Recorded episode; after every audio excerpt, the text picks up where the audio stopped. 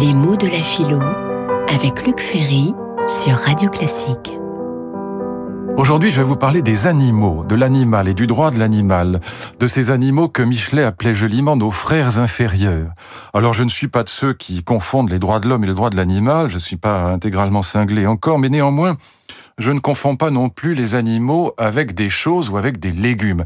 Les animaux sont des êtres sensibles, ils sont capables d'éprouver du plaisir et de la peine, et ça pose un certain nombre de questions morales, en vérité des questions qui se sont posées depuis l'Antiquité, plus tard qu'en parle déjà, et euh, tout au long de la modernité, des milliers, je dirais même des centaines de milliers de textes ont été publiés sur la question du statut de l'animal, par des savants, par des philosophes, par des théologiens, par des écrivains, et c'est évidemment une question qui traverse toute l'histoire de la la pensée occidentale. Et au final, si on regarde la modernité, ne parlons pas de l'Antiquité, ce serait trop long, trois grandes positions se sont dessinées sur cette question du droit des animaux, du respect de la souffrance animale. Il y a d'abord, bien évidemment, la position cartésienne, la fameuse thèse des animaux-machines. Alors là, l'animal est totalement réifié, c'est-à-dire transformé en chose. Pour Descartes, l'animal est exactement comme un automate, c'est ce qu'il dit lui-même, comme une horloge, comme une montre un peu sophistiquée.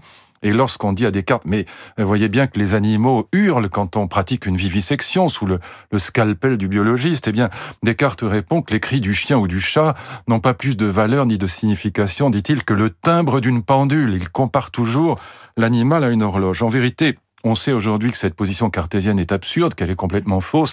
Pas un seul biologiste pense aujourd'hui que l'animal ne souffre pas. On sait que avec les vertébrés, avec l'apparition d'un certain une certaine complexité cérébrale, tous les êtres vivants sont capables de ressentir du plaisir et de la peine. D'où une deuxième position qui est celle de Kant en Allemagne, qui est celle de Gramont en France, la fameuse loi de 1850, la loi Gramont, et qui va non pas d'ailleurs protéger les animaux pour eux-mêmes, mais interdire les cruautés commises en public euh, vis-à-vis des animaux domestiques.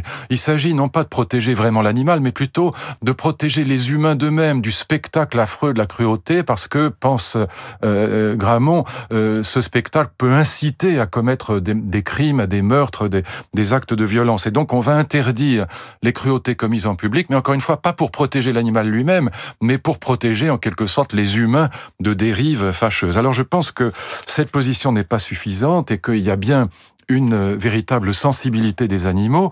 Je ne pense pas qu'on puisse traiter, je suis même très hostile à cette idée, l'animal comme un sujet de droit. Le mettre au même niveau que les humains est une absurdité confondante.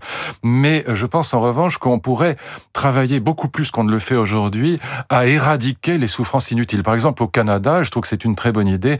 Il y a des comités d'éthique animale. On est obligé de faire parfois des expérimentations sur les animaux, mais travailler autant qu'il est possible à supprimer toute douleur des animaux, toute souffrance des animaux, dans ce contexte-là et dans beaucoup d'autres, des abattoirs, etc., eh bien, c'est une très bonne idée, me semble-t-il, parce qu'encore une fois, si l'animal n'est pas un être humain, ça n'est pas non plus une pierre ou un légume. Retrouvez les jeudis philo de Luc Ferry aux conférences Sarah Yalda, chaque jeudi à 12h30 au Théâtre des Mathurins.